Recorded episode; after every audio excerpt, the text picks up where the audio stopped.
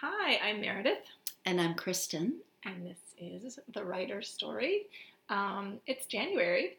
Yeah. We're still holding on to January. Um, I know we're. Resolution slipping away already That- on my right. part. You know, the gym was remarkably quiet today, and I thought, is it February? Did I miss the memo? Um, but uh, yeah, so I um, there was a couple couple um, anniversaries I just wanted to bring up. Um, we did not record in December. We decided we were much too busy. I don't know, making Christmas cookies. I don't. Know what do we do in December? Um, and um, but so it is our only our twelfth pro- podcast, but it is our one year anniversary. Woohoo! So last year, I guess it was our New Year's resolution to start a podcast. I don't, I don't, re- do you remember what, how that all went? I can't remember. But, I don't- um, I don't remember. We'll have to listen to the first podcast to find out. Um, but uh, do you make New Year's resolutions? I don't, honestly. I um I think sometimes they sound like such a good idea, but I think I fear I will just grossly disappoint myself right Yeah. out of the gate. Yeah. I think there's some of that for me. Um, but I do appreciate the sensibility of a new year, the new thing. I do. I, I there's a there's a sort of cleaning house that maybe happens a little bit inside of me when I think about just a new start. I, I feel like we don't have enough ritual in our life Yeah. and um, and so I like uh, I like the ritual of the one year to the next, and I try to reflect on the past year and think about what I what I would like to do going forward to create some goals for myself. But I don't think it's like I don't think it's the, the those stereotypical things of like lose five pounds or whatever those things are that are supposed to people all encourage you to think about. But uh, one um, sort of marking uh, or a ritual that I cannot take credit for, it is my husband's, is on New Year's Eve, he has a fire Mm. and he writes down on slips of paper, recycled of course, um, all the things that he would like to have go away. Or- And a lot of that is feelings Mhm, or, or, mhm. or clinging to some kind of resentment about stuff Yeah. and then burning them one by one as a sort of way to sort of say, take it back, world. I'm not gonna. I think that's great. Uh, and I think that that kind of stuff can be quite useful. So, so for him, it's a letting go. Other people, I think it's a, oh, this is the year. I'll, I don't know, stop eating McDonald's for every meal. I don't know. I don't Yeah. know what their what the goals are. Well, I one year copied a dear friend's um, technique, and I would like to do it again. I just have been too lazy to get around to it, I guess. But she does a visual on a single piece of paper, kind of like a little mini poster of things that she wants to prioritize so, does she do pictures or draw? pictures and text. So like little, and it can be, and what I did when I copied her, hers are really beautiful, but I'd made like little stick figures of people in my family and the dogs, remembering some of the things that I want always to prioritize, but then also things in text like that are already maybe on the calendar that are work related Mhm. or recreation related or um, things, a, a pithy aphorism that I want to guide me in the year. And it's a really, that- yeah, that I did it. very interesting. It's it's a really neat idea, and I had a lot of fun with it that one year. so Well, I mean, I was gonna say, uh, I know in our in our sort of uh, in our uh, one of our local writing groups, when we met, I had them go through an exercise that I thought was very useful for me, which is like, where do you see yourself in five years and ten years? Um, and the and the and where would you like to be? And the the reason for it, um, which was explained to me, is that until you sort of articulate Mhm. where you want to go, you are not going to get there. yeah, So yeah. so the act of saying I'm going to reclaim this space for myself or I'm going to Yeah. claim this goal for myself makes you start working towards it like sort of taking some more responsibility for it. yeah, Um I think I might have done a vision board as well. yeah. Well, I remember. So I was there Yeah. when we did this exercise, and one of the It things went I terrible loved- for me during this session, by the way. but it's but it is a good exercise. Um, it's a good question to pose to oneself, but one of the answers I loved so much was from one of the older women, and it was the 10 years, you know, where do you see yourself 10 Not- years not out? dead. And she said something like, Here, my goal is like still to be here. And it, so, of course, it's different. So when I did it in my twenties or whatever I was, Yes. I had a variety of goals, and um, and then I kept it in, I think, in a journal. And when I went back to it, every single thing had happened. Yeah. And so that was really empowering for me because at the time it was things like own a home, which you just thought, when is this ever going to happen for me? Right? I'm Yeah. 27. But you had your eye on but I had my ball. eye on that Mhm. and and having a child and all the sort of things that I thought this is what I want for my life. Yeah. And I went ahead and did those things. And I think it included um, you know, publishing a book.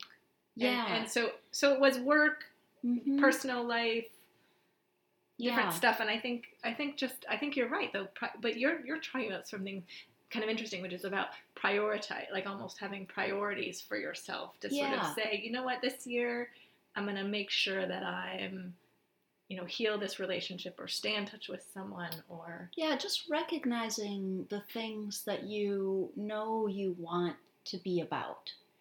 But that can also include, you know, finishing this manuscript. Right. So when it comes to stuff like publishing, goals around writing, I think are um, a little bit tricky because for a couple of reasons. One is making sure to distinguish what you have control of and what you don't have control right. of. Right. I want a huge publishing contract yeah, for several million dollars. Exactly. Uh, is a goal. Am I going to be goal. disappointed next January?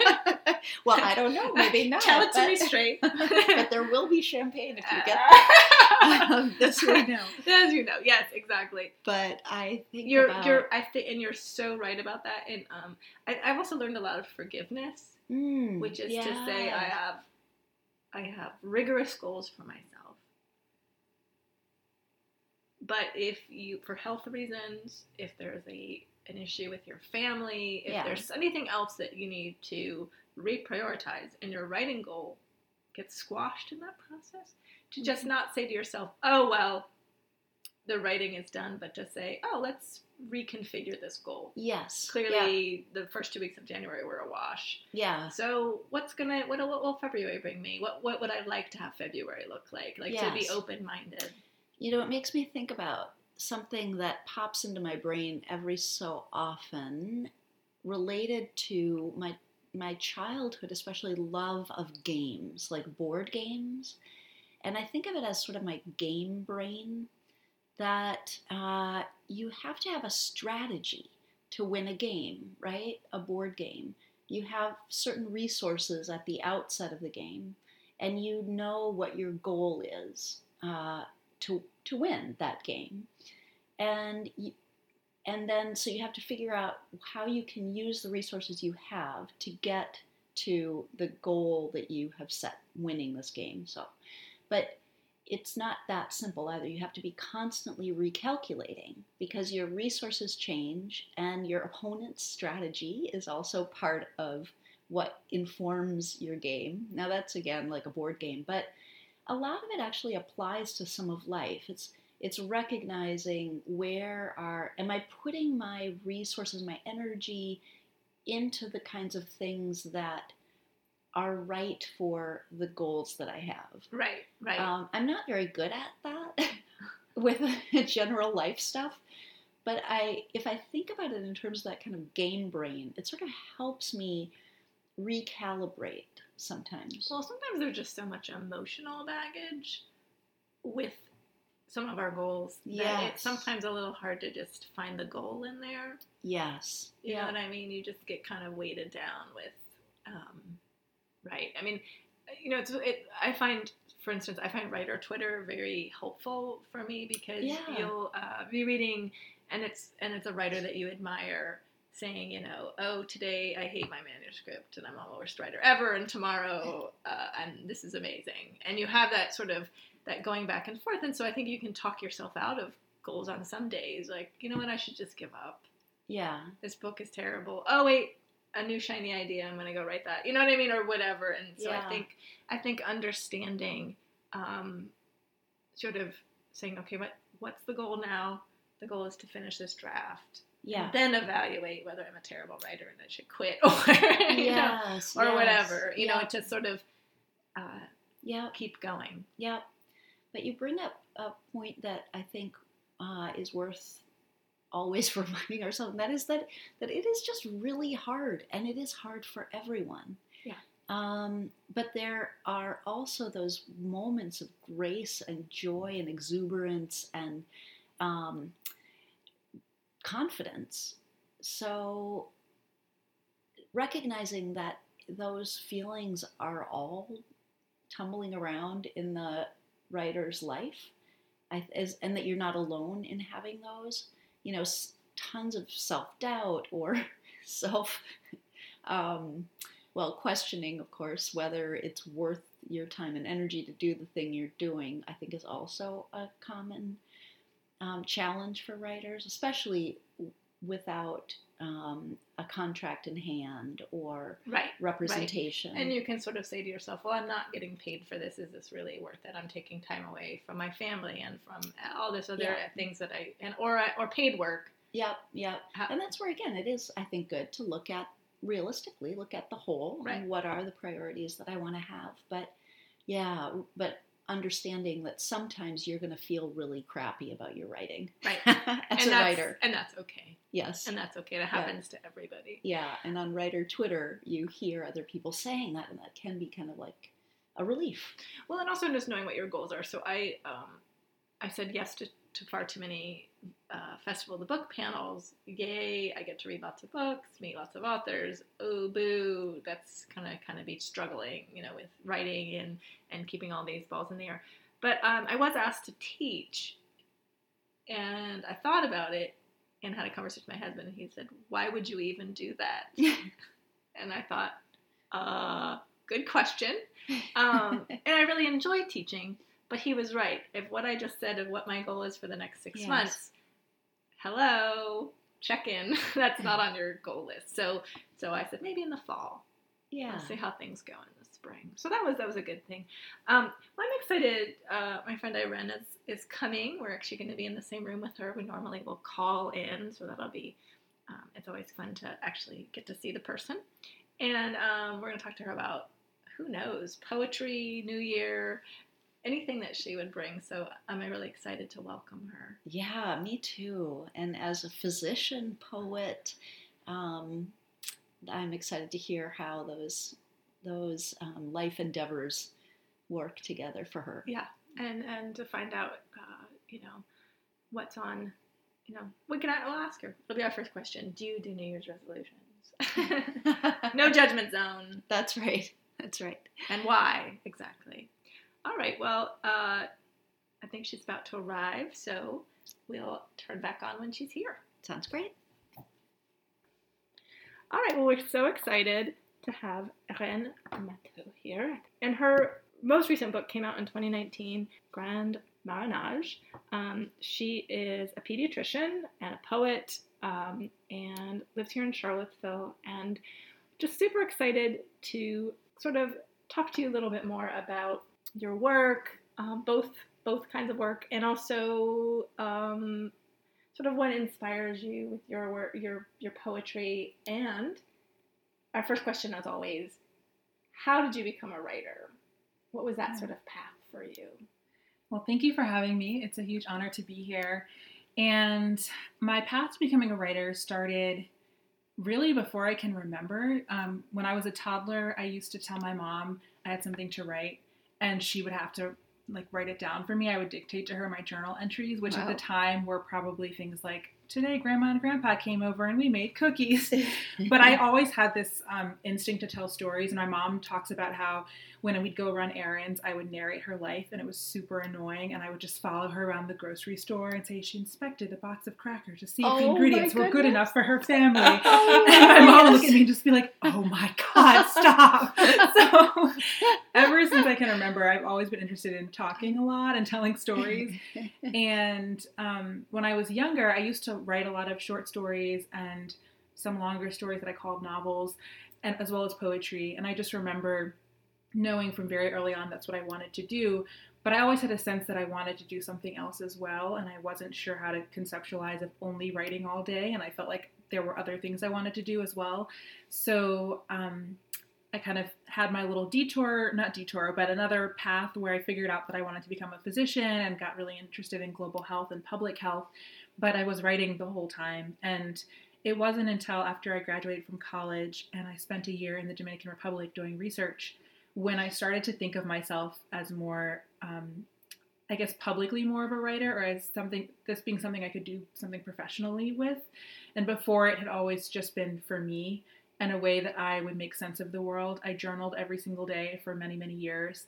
And it was just how I processed my experiences.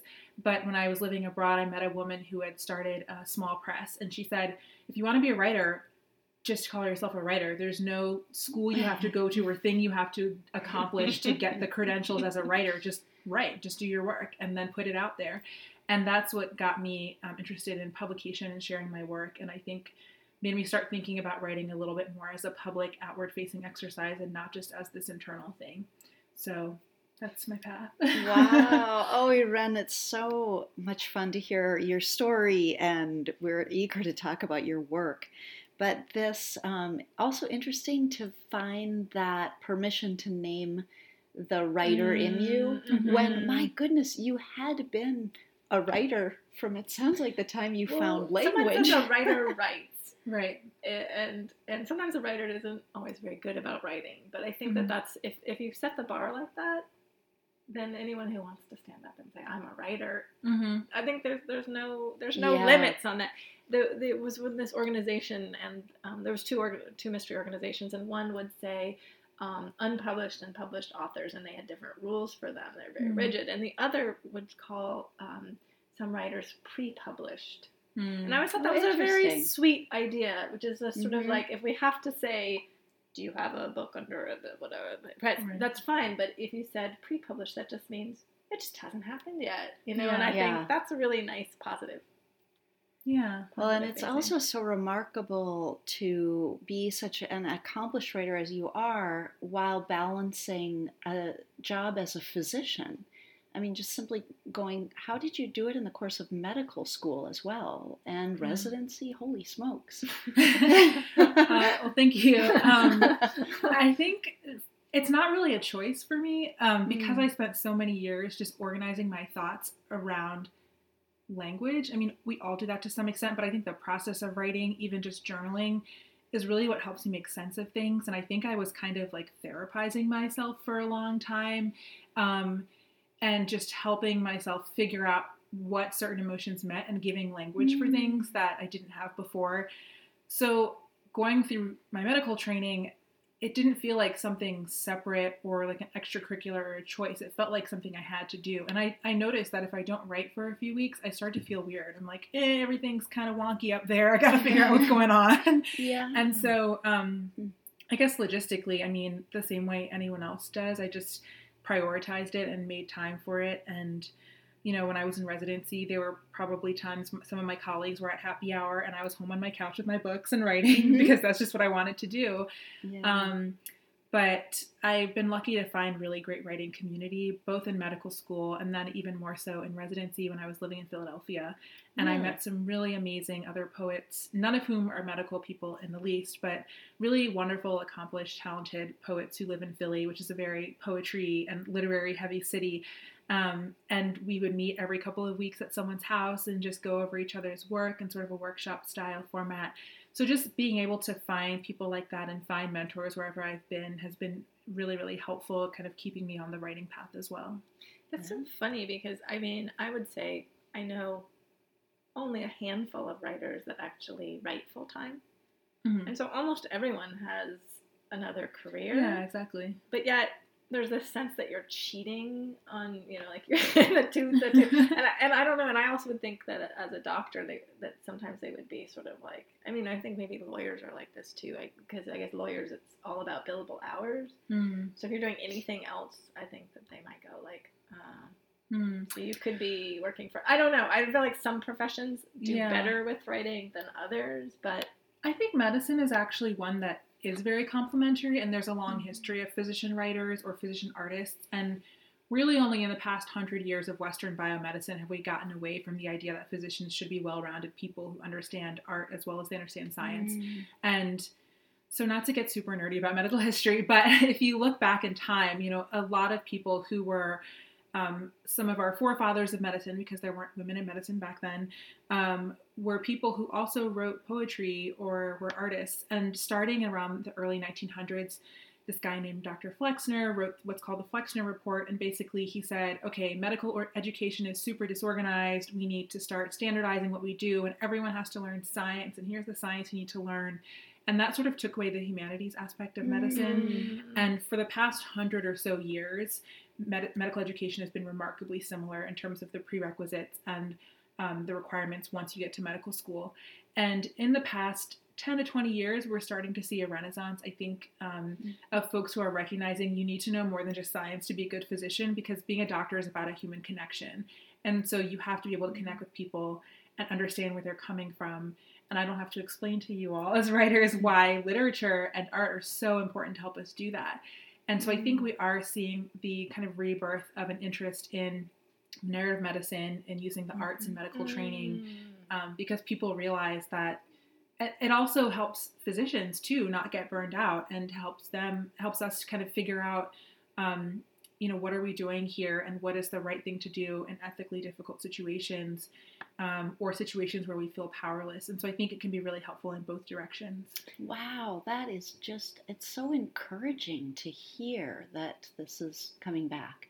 Yeah. Um, Yeah. And yeah, wow, that's beautiful. Um, I was gonna say there was that there was that study, and they said reading novels made you more empathetic. Mhm. And I and I think it's because you're seeing a whole different point of view, and yeah you're really invested in that point of view because you're they're leading you through It's the story important. often, and you're right, and so you're Mhm. or or multiple points of view, and the ability to say, oh, this story isn't just one story, or this person isn't like me at all. Mhm.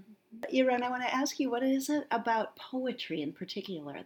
Well, first of all, it's logistical. So poems are much shorter than prose works generally. And so, being very busy in medical education and residency, um, it was just easier for me to commit to writing a page or two rather than writing rather than writing um, an entire novel or short story. But I think there's also something about the way that language is used in poetry that's usually different from how language is used in prose. I think in prose, often the emphasis is primarily on the content. You, the author or the writer is trying to say something specific, and the way they craft sentences or the way they structure a story is to convey a particular message. And in poetry, the language and the, the oral and oral experience of the language is just as important as the content, and sometimes more important, actually. And so the language itself becomes this medium that you can experiment with and you can you can change the way that it looks on the page or you can change the way words are used or create these um, multiple layers of meaning that i think is not done as often in prose i don't want to say people who write prose never do this but i think part of the point of poetry is to have that kind of experimentation with language and so for me that's really fun because i am a creative person um, by nature and I love being creative. And I think sometimes in medicine, you don't always have the space to be creative. In some ways, you do. I mean, you have to figure out how you're going to convince a four year old to let you look in their ears and things like that. But in terms of, um, you know, the treatment, it's very protocolized. We know what works. Here's what you're going to do. Here's the antibiotic you're going to take. Done. There's not a whole Right. lot of oh that didn't work. creative Are we thinking. try something else? Right, right. um, at least in the kind of medicine that I practice. So, um, having the opportunity to do those kind of experiments and have it be totally inconsequential to anyone's life or health was a really fun outlet to have to complement the medicine. Yeah, that makes a lot of sense. I was also thinking it's just um, more portable. Like you don't have Mhm. to carry a whole novel around with you. Like if Mhm. you've got a little break in your day, yeah, you could write. you could do it in, in a something. notebook. But I, I'm interested in, I want to talk more about how you lay your poems out on the page Mhm. because you do make such good use of the space of a page. Right, and I think that I was gonna sort of also ask you in in that context um, to maybe talk about the book that came out in 2019, Grand Marronage, and maybe read from it and, and tell us a little bit about the poem that you picked, sort of why it fits into the collection. Because I sort of had a, I gave you your little homework assignment was pick something that feels like it kind of um, uh, it's a great example hmm from the book. Like if you had to sort of say, "Oh, we get to pick one poem out of this," you know, I always hate. I always hate that we always like people are like, "Sum up your book," and you're like, "I wrote a book. Read the book." And like, tell us in a hundred words what you just wrote. I, but just read this. so anyway, I know it's a loaded question, but that, that was that's sort of. Uh, I'd love for you to read something and also just talk about sure a little bit, either before or after, why. Okay. Well, I'll talk a little bit about the book first. So, Grand Marronage is an historical term, and basically it refers to um, during periods of enslavement when enslaved people would escape from society, often in um, conjunction with indigenous people, and they would run away from kind of whatever main city or plantation and form these communities, often in very inhospitable areas. So, in the American South, that was often in the swamplands, um, and throughout the Carolinas and Georgia and Louisiana in parts of Latin America and the Caribbean. Often it was mountainous areas, but basically very um, difficult territories to live on for a lot of reasons. And so petit marronage is when people would leave for brief periods of time and then for various reasons would, ret- would return. And grand marronage is when they would leave and completely set up these free societies, which often existed for generations, and descendants of those societies live in th- some of these areas to this day. And so I chose this title as a metaphor because I was really thinking about um, ideas around liberation and what it looks like to become more free with each generation, um, both in terms of race as well as in terms of gender and class, given that we do live in a very racialized, classed um, society. And I was using this metaphor to think through, particularly the women in my family, um, largely resting on my paternal grandmother's stories, but multiple women in my family, um, and how our experiences have changed over time, and how we have hopefully become more liberated in some ways, um, but also still operate within the constraints of a racialized capitalist patriarchy. So, the way that I use space on the page is really indicative of one of the themes I was trying to get at, which is thinking about silences and kind of the stories that we tell about our families and the stories that we, at a macroscopic level, tell and pass along about our nation and how those stories shape the way we think about ourselves. And so I was really interested not only in the stories that I've heard about my family, but also in the silences and the stories that are not told Mm. um, either because people choose not to tell them or because the information is unknown for various reasons or considered unimportant. And to me, that was almost more interesting than what was being said. Um, and kind of what is that hidden agenda in the narrative that's passed down. So I really try to think about the white space on the page as an opportunity to highlight silences and to give the reader some space to imagine their own conclusion to something that I actually didn't know the answer to. So that was um, a lot of what I was thinking about and crafting the layout of these poems. I wanted I wanted to ask you about how so sometimes you have text running um, like on a different angle even. Mm-hmm. So it's there's space and then there are also yeah tipping words Mm-hmm. literally tipping them. Yeah, so you're referring to um, a poem I wrote called uh, Self Portrait as a Series of Bent Zoning Laws. And that poem is, that's a poem where I actually had the image of the form in my head before I knew what it was going to say. And I really wanted the poem to look like um, the aerial layout of a plot of land. And so I imagine those words on the side as almost fences, and the words on the inside as maybe like a house or a shed or Mm. different parts of a property and land So cool. because I was thinking about these issues of ownership and land and who has rights to Hmm. land and what that history looks like um, and how our identities inform our relationships to to the land in the United States in particular.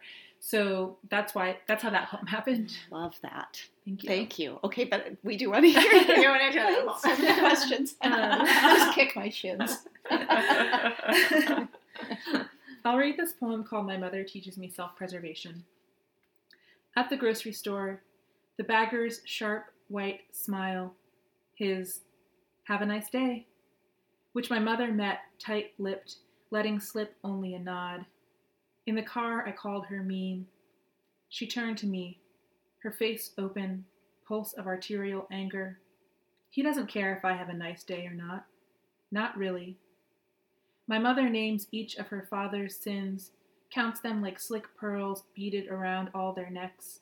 Each of her siblings' oysters trying to make orbs of sky between shell, smooth flesh.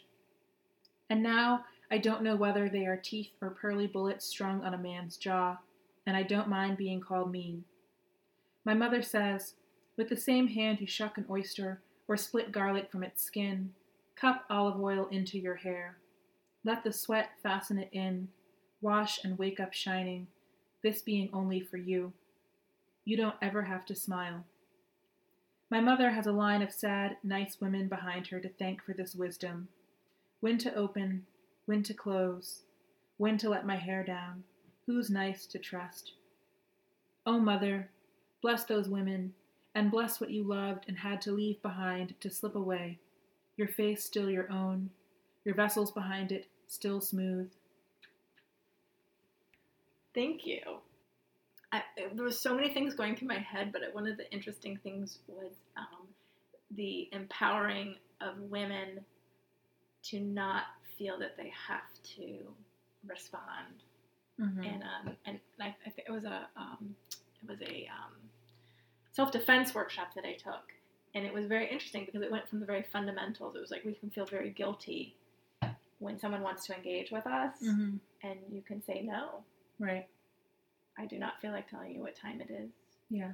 I don't feel like saying hello to you. Yeah. Um, and that kind of goes against a lot of our training Yeah. to be like, try to be nice. and we still I, I think even those of us who are have had the opportunity to be self-critical about that or think about it and and embrace alternatives still slip into those i think Right. about just last week i was had an opportunity to do some writing out of town and in the morning i stayed at bed breakfast and there was breakfast and i sat down with my notebook in the morning and a man came round with breakfast and asked if he could join me. And I thought, you know, if I, if I had had my wits about me, I would have said, you know, I'm sure you're a wonderful person, but I'm here to work on some writing. But instead, my knee jerk reaction was, Oh, of Why, course. sure. And then he proceeded to tell me all about his writing. and I sat quietly with my laryngitis, by the way. And then I excused myself from a place that I had wanted to spend more time working. Mm-hmm. But anyway, that's enough I about don't me. know, but I think- this is, I- I think it's- it's the such a- yeah. topic is a rich one, but then the way that you delivered it is so beautiful. And you, um, I'm wondering about your use of sound. So there are rhymes or there are um, sounds that play sort of through the poem. Mhm. Do you think about that? Like, h- how do you how do you make your magic? well, first of all, I want to say that um, that whole phenomenon that you are talking about and feeling pressure to respond to men is something that I think a lot of people can relate to. But I also think that there are situations where, of course, safety wise, we feel like the best thing is to just respond and kind of go along with it to get out of the situation because Yeah. unfortunately, there are still women who are killed for not saying hello back Yeah. or for Yeah. re- rejecting a man's advances. So that's okay if, if that is what you have to do to protect yourself. But um, I don't really think um, consciously about sound. I think it's more intuitive. And when I'm kind of in the poetry writing part of my brain, um, I think there's just something that turns on in the way that I think about language. So I don't really know the formula.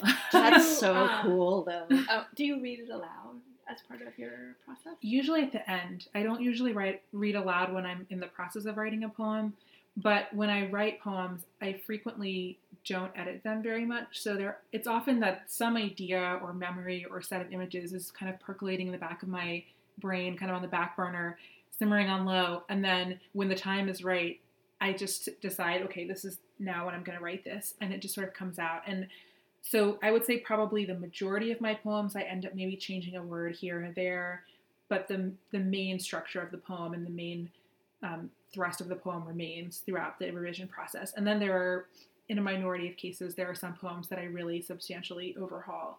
But I think part of my writing process is to always subconsciously be thinking about Yeah. things and kind of the language that I want to use to put something into words. So by the time I write it, it comes out not quite fully formed, but pretty close.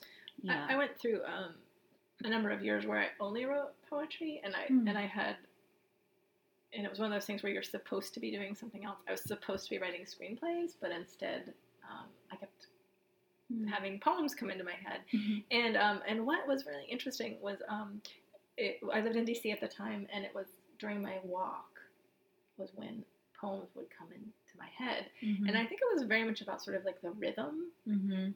And and so I think the poems are very much affected by sort of where you were and how you're moving through the space Mhm. and how you're thinking about things.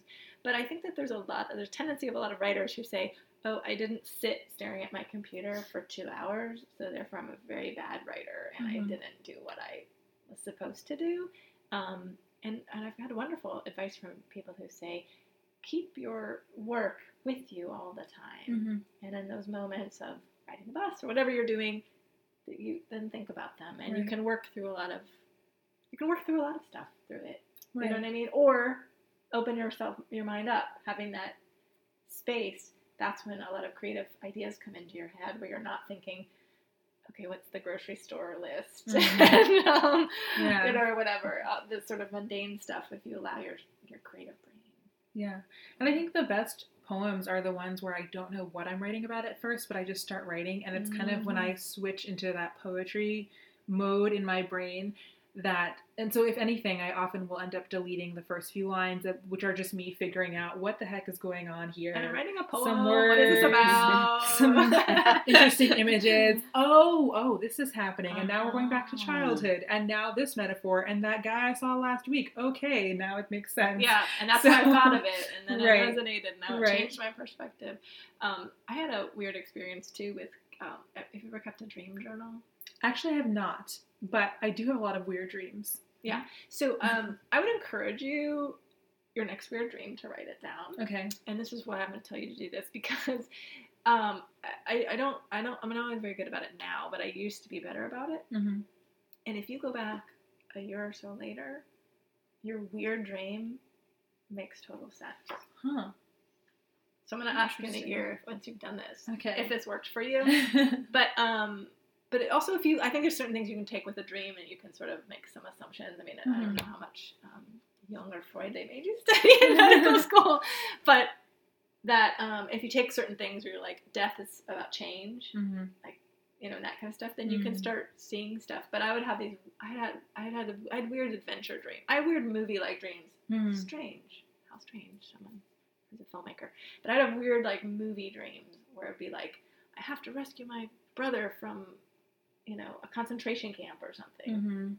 Yeah. When But then was- later, when you read about it, you're Yeah. like, you read the, you read your dream, not in that moment. You're like, oh, I was working out this thing about having to take care of my brother. hmm When I was a kid, I had this recurring sort of theme of of having to escape from something, and it was usually with my family, and it was usually some really catastrophic event, like a flood or a tornado or a terrorism attack or like slavery. Like it would be some horrible catastrophic thing, and we'd be like fleeing for our lives. And I still remember a lot of those because they were so like, Terrifying. stressful. But yeah. probably woke up like totally afraid and be like, Yeah. okay, okay, it's not a tornado. It's okay. Right. Everyone's safe. Yeah. Um, and so it's interesting. I mean, I haven't had one of those in a while. And for, I think, very occasionally a friend or a significant other or something is also in them, but it usually would just be my immediate family and we're like running away from Right. some mortal situation. So, yeah, but it is interesting. Actually, one of the poems in this book is based on a dream that was very clear. And when I woke up, I was like, that is weird and very much like a bizarre modern day Greek myth. And it, the person in the dream had a specific name, Dionycles. And I was like, who is Dionycles? I don't think that's a real mythical person, but I'm to write Sounds it down. good, could have lived in Greece. yeah. And it was like clearly this very metaphorical thing that was happening. And I and so when I woke up from that dream, I did write it down and it did become one of the poems. Um, so occasionally I, I do, or occasionally I, I think I have lines of poems come to me in dreams. I'm like, oh, this is something I need to write down, but I don't do it as a normal practice. Sounds like a writer's way, as Irène, you were talking about um, earlier, of processing the experiences you're having Mm-hmm. is using words. Yeah. Um, so whether that's yeah in journal or If we were a different kind of artist, we would be drawing or something. yeah, Yeah. maybe so. Yeah. Yeah, or Yeah. that that's just one kind of form that the writing takes, but then there, yeah, Mhm. it Yeah. indicates that words help. Words are imperative. The use of them to you. Yeah. And you were raised in a family of doctors, is that Mm-hmm. correct? What do they think about your poetry? Do they have their own creative outlets, or do they? Yeah, so um, I come from a family that is very interested in the arts and literature. So my parents are both physicians, and I have a lot of extended family members who are physicians. But my dad loves music. He was insistent that my sister and I play piano and that my brother pick an instrument as well. So we all had to take music lessons. Um, my mom loves reading. She loves reading a good novel. Um, so they're very into the arts and they raised us with a lot of exposure to different arts events in the community, actually here in Charlottesville for much of my childhood. Um, so they were always very supportive, but I think they also couldn't really conceive of what it means to be a writer, period. I mean, I think they had some idea that usually you end up being a teacher or a professor of some sort, maybe, but I think they had a lot of assumptions about, and to some extent, some of what they were concerned about was valid, but I think they had a lot of concerns around the precarity of those types of careers, and I think we're um, operating on what they called the brainwashing of their parents. That you know, you got to become a doctor, lawyer, or dentist. Like, pick your thing so you can go and like have your skills that you do. And for And feed your family, Right. and buy a house, and so they weren't quite as um, insistent as I think their parents were to them, but I could tell that the idea of being an artist, period, was very disconcerting to them. um, so they're like, "Well, just make sure you get paid um, and can like live somewhere." Um, so and not at home. right, and so they, they never said you have to be a doctor, but I think they made it clear you have to do something that is going to help you support yourself, obviously. And so um, when I decided to become a doctor, which was much later, towards the end of college, I was very resistant to that for a long time because I think that I sensed the subliminal messaging of it and kind of just the pressure of having many family members who are physicians.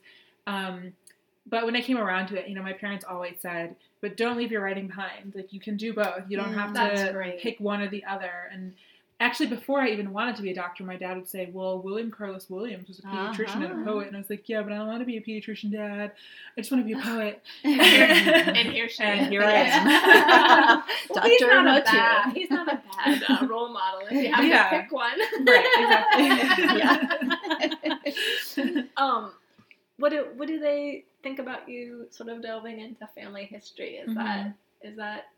I, I mean, I, this is something I would actually probably also ask someone who's writing. memoir. but Memoir. yeah. But I mean, I feel you're like bringing it's very, family into this. I yeah. feel like it's very personal. I mean, obviously there are Mhm. certain things that feel more um, uh, universal, almost in Mhm. their personalness. But I mean, I, I don't know your. I mean, I didn't grow up with you, so I don't know the things that maybe your family would be like. You're talking about that. Yeah.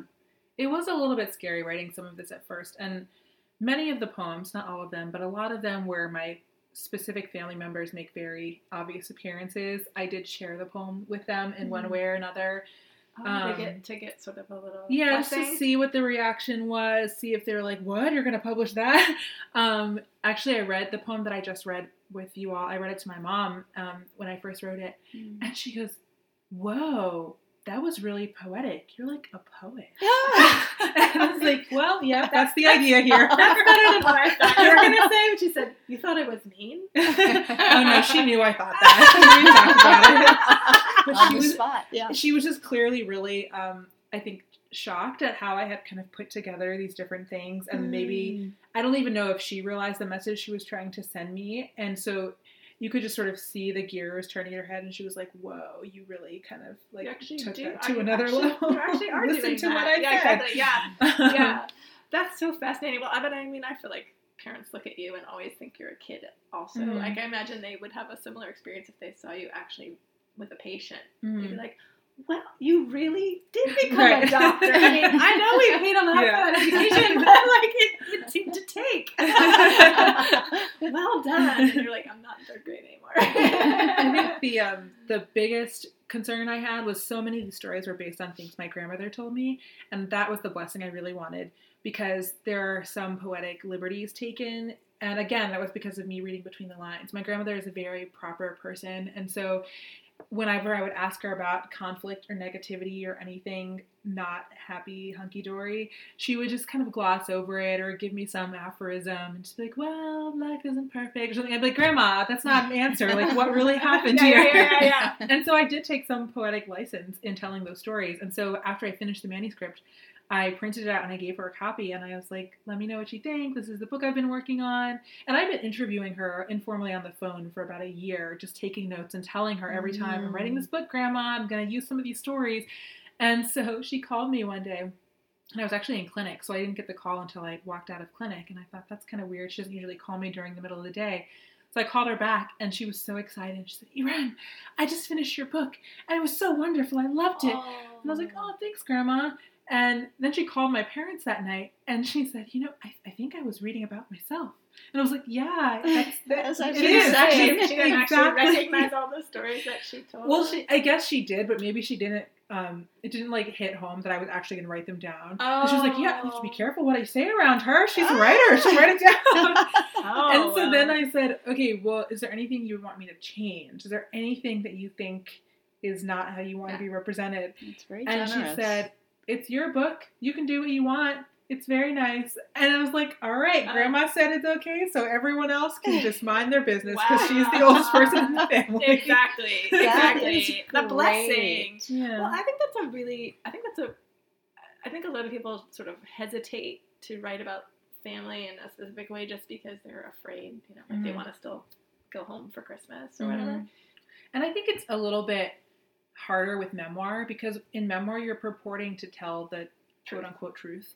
Um, and with poetry, I think there's this general understanding that poetry is basically fiction. And so people, there are all these memes on Twitter where people will say, like, me versus the speaker of my poem. And it's like two things, it's like the stuffed animal version of a dog and a real dog. It's like two things that are clearly the same thing, but slightly different versions. So, um, and like not every speaker is the poet, but I think a lot of people will make that assumption. However, if you're really reading poetry, um, I don't want to say the way that you're supposed to, but if you're really reading poetry maybe generously, you would never make the assumption that this whatever that person wrote is exactly what their life experience has been. yes. or understanding that the narrator isn't always a person. Exactly, yeah. And I think that that's, um, you know, that's really important. Mm-hmm. That you you might be, you know, writing, you know, you're writing one poem from your grandmother's point of view, Mm-hmm. and so of course it's filtered through you, and you are the Right. poet. But you you need to sort of go. We need to all make that leap, like reading Yeah. about, you know, a book, you know, and the person is not you. And that's always a question that's really interesting fiction. They're like, well, this well, is how much of you is in this narrator? Mhm. And I'm like, well, I created them.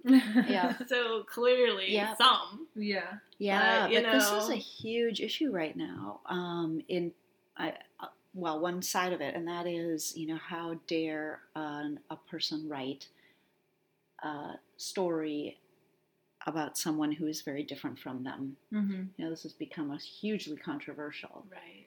Um, Right. We, we all went to Roxane Gay this week. She was here in Mhm. Charlottesville and Yeah. she was talking about that. Um, and I, but I think some of the outrage is really about the fact that it's more acceptable, and publishers, and being more acceptable, I mean, and publishers will give certain people lots of money Mhm. to have a white writer write about the experience whatever of a group. Mhm. Yeah. than giving this money to actually incredibly talented Yes. Latino, right? What to to write their own Mhm. story, and they'll say, "Well, there's not really a market for it, or we can't find readers for it," Mm-hmm. which is like, Preposterous. but but the whole thing is, you just said you're gonna pay five hundred thousand dollars for this other one about the same subject, Mm-hmm. so I, I think a I don't know, it's a it's a huge topic. I mean, Yeah. it's multi-sided. right? But I think you know another side of it is that the act, uh, the creative act, presumes. Um, well, we, we talked about how reading is can be an empathetic exercise where you inhabit the experience of someone who is not you. Mm-hmm. Um, I think creativity is doing that as well. It can be doing that. Yeah, it's it. The devil's in the details. How is it done? Yeah. To what end? All of that. But I just wrote as kind of an experiment a, a chunks of a draft for a short story in which my protagonist, and this is told in the first person, is a man who is um, who does fracking for a living. This is somebody utterly unlike myself. Mm-hmm. But I, I kind of wanted to feel, get in that skin a little bit. Mhm. And then the, the story's circumstances dictate some of what that looks like. Mm-hmm. But, um, but it makes me uncomfortable. I'm not sure that I ever want to publish it, partly Mhm. for that reason. Somebody could say, well, I am a man who's fracks, and Mm-hmm. that's not at all like me or my, my friends. I don't know who if a man who fracks would read your book, I but think I, not. You never know. I could be wrong. I could be totally, and I'm But making many assumptions. do, what I wanted to do was see if I could um, inhabit again the sort of mind and possible experience of somebody very unlike myself and with whom I might disagree. Mm-hmm. So Yeah. it's a it was an interesting exercise, if nothing else. But um, Right, and I think it's yeah, I think there is a question. Can um, we both have the need for more characters who are not white, right, or straight or whatever? But are we are we able to write those? You know, Mhm. if you if you say like I'm a heterosexual person, so I'm gonna write- but I'm gonna write this why because it sells a YA about you know gender questioning, you know, chi- like Mm-hmm. is that okay for me to do that? Well, that's the huge question right now. Well, I think people are debating. and because I do feel that there's there should be way more books available for Mm-hmm. kids so that they could that maybe one of them would go to their library or whatever and find this book and say, "Oh, I'm not all by myself," you know, because there's such an incident of suicide. But I don't know if I'm the right person to write that. Yeah, and that's where I think the devil's in the details. Right. So, um, but somebody who isn't maybe gender fluid could maybe and and it be good. uh, and it be valuable to the reader that you described you know a Right, gender fluid right. kid who who does feel and see themselves in it in ways that are Mm-hmm. empowering or um yeah Well, I think it's about doing your due diligence, right? That's why we have sensitivity readers. There are people that you can pay as consultants to read and see does this book reflect the experiences of the people that I'm trying to write about, or is it totally missing the mark? Which I Yes, think was good some of the current, the issue with the so do you current think she didn't do sensitivity training with American Dirt? well, I haven't read it, so I, I don't know. But I from haven't the either. reactions of many Latinx writers on the internet, it seems that many people um, negative response is partly about the attention and the differential um, sort of valuing of who's writing what, but also the inaccuracies of the way that um, characters are portrayed and the way that language is used. And so, I mean, for example, I um, just wrote a YA book, which I'm still trying to find an agent for, but the main character has um, sickle cell anemia. I don't have Mm. sickle cell anemia. I have taken care of patients who have sickle cell anemia, but I do not know what it's like to have it. And sort of coincidentally, I met a young writer who's a teenager who has sickle cell anemia and is a fantastic writer. And I said, Hey, if I pay you as a sensitivity writer, will you read this book over the summer and tell me if it resonates with you or if I'm totally missing the mark here? And she gave me some really great feedback, and it was a cool summer job for her. And um, so, you know, I think that if you're going to write about something that's not your experience, you have to put in the research. And I know that that author did do her own research. I'm not sure what it consisted of, but it's it's a risk. If you, I mean, and you can do all of the research in the world, but you still may be wrong. You still may get it wrong, and that's a risk you take. What was interesting is that she, the quotes that I've read have said that she um, is aware that she took a risk Mhm. and at times questioned whether she should be the person to write it.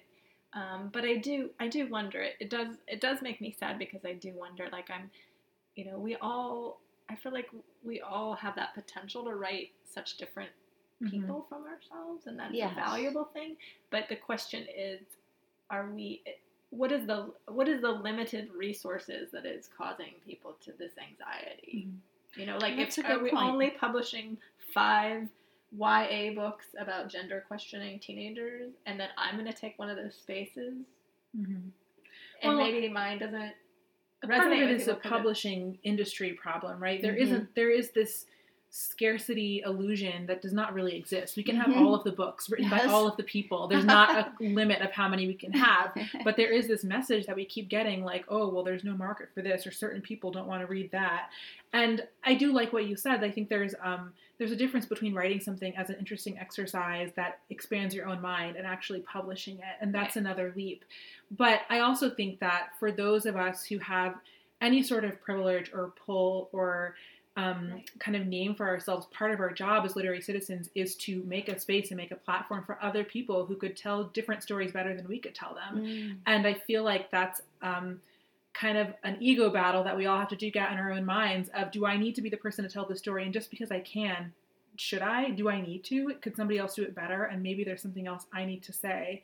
Because any one of us could write any Right. lots of stories. We're all wonderful writers, but I think whether or not you choose to write a certain thing and how is kind of a personal question for yourself. And I think the the other side of that question is who am I bringing along with me and who am I making space for or not making space for in my need to publish and tell my own stories. Right. And I think that I don't know I mean the thing is that as much as we like to pretend this isn't the case because it's 2020, we still live in this culture that is dominated by white supremacy. And so there's this idea that like white people are the default humans. So if you're going to put any other flavor of human, then they have a side role a or little they're- makeup. they're just they're just their own identity. They don't have a Yeah. creative ability or an identity that can be like thought of in other ways. And so I think that the the Mhm. problem is just still white supremacy. It's in publishing, it's in Hollywood, it's in all of these industries. And so until we kind of name that and work through that, Mhm. um, I think we're going to continue to see problems like this. Well, we could Mhm. probably talk to you for all day. For sure. um, yeah, and um, on these topics, I mean, oh, they're so rich. But oh, Irène, what a gift! Uh, this book, and I'm eager to look at. Did, so, and I um, and I will link to your website on on our podcast page. Well, thank you so much for joining us and for sharing your work yes, with us. And what a joy! on this gorgeous day, we'll try to get out and have a little sunshine. That's right. Before it gets all gray again. Um, but thank you so much. Thanks for having me. It's been really fun. Thank you.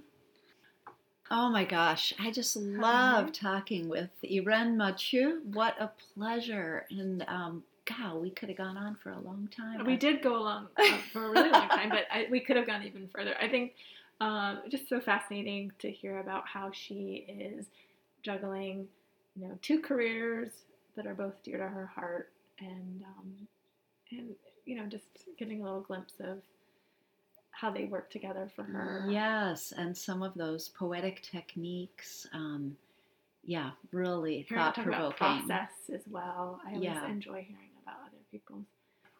Yeah. Find that space. So so stay tuned, huh? We'll have to Yeah. keep uh, keep up with her. Yeah, I the bet, I'm sure she'll have. Yep, poetry. she's got another book that hopefully will find a home soon, Yeah. and um, and she's also going to be at the Festival of the Book um, uh, on several panels.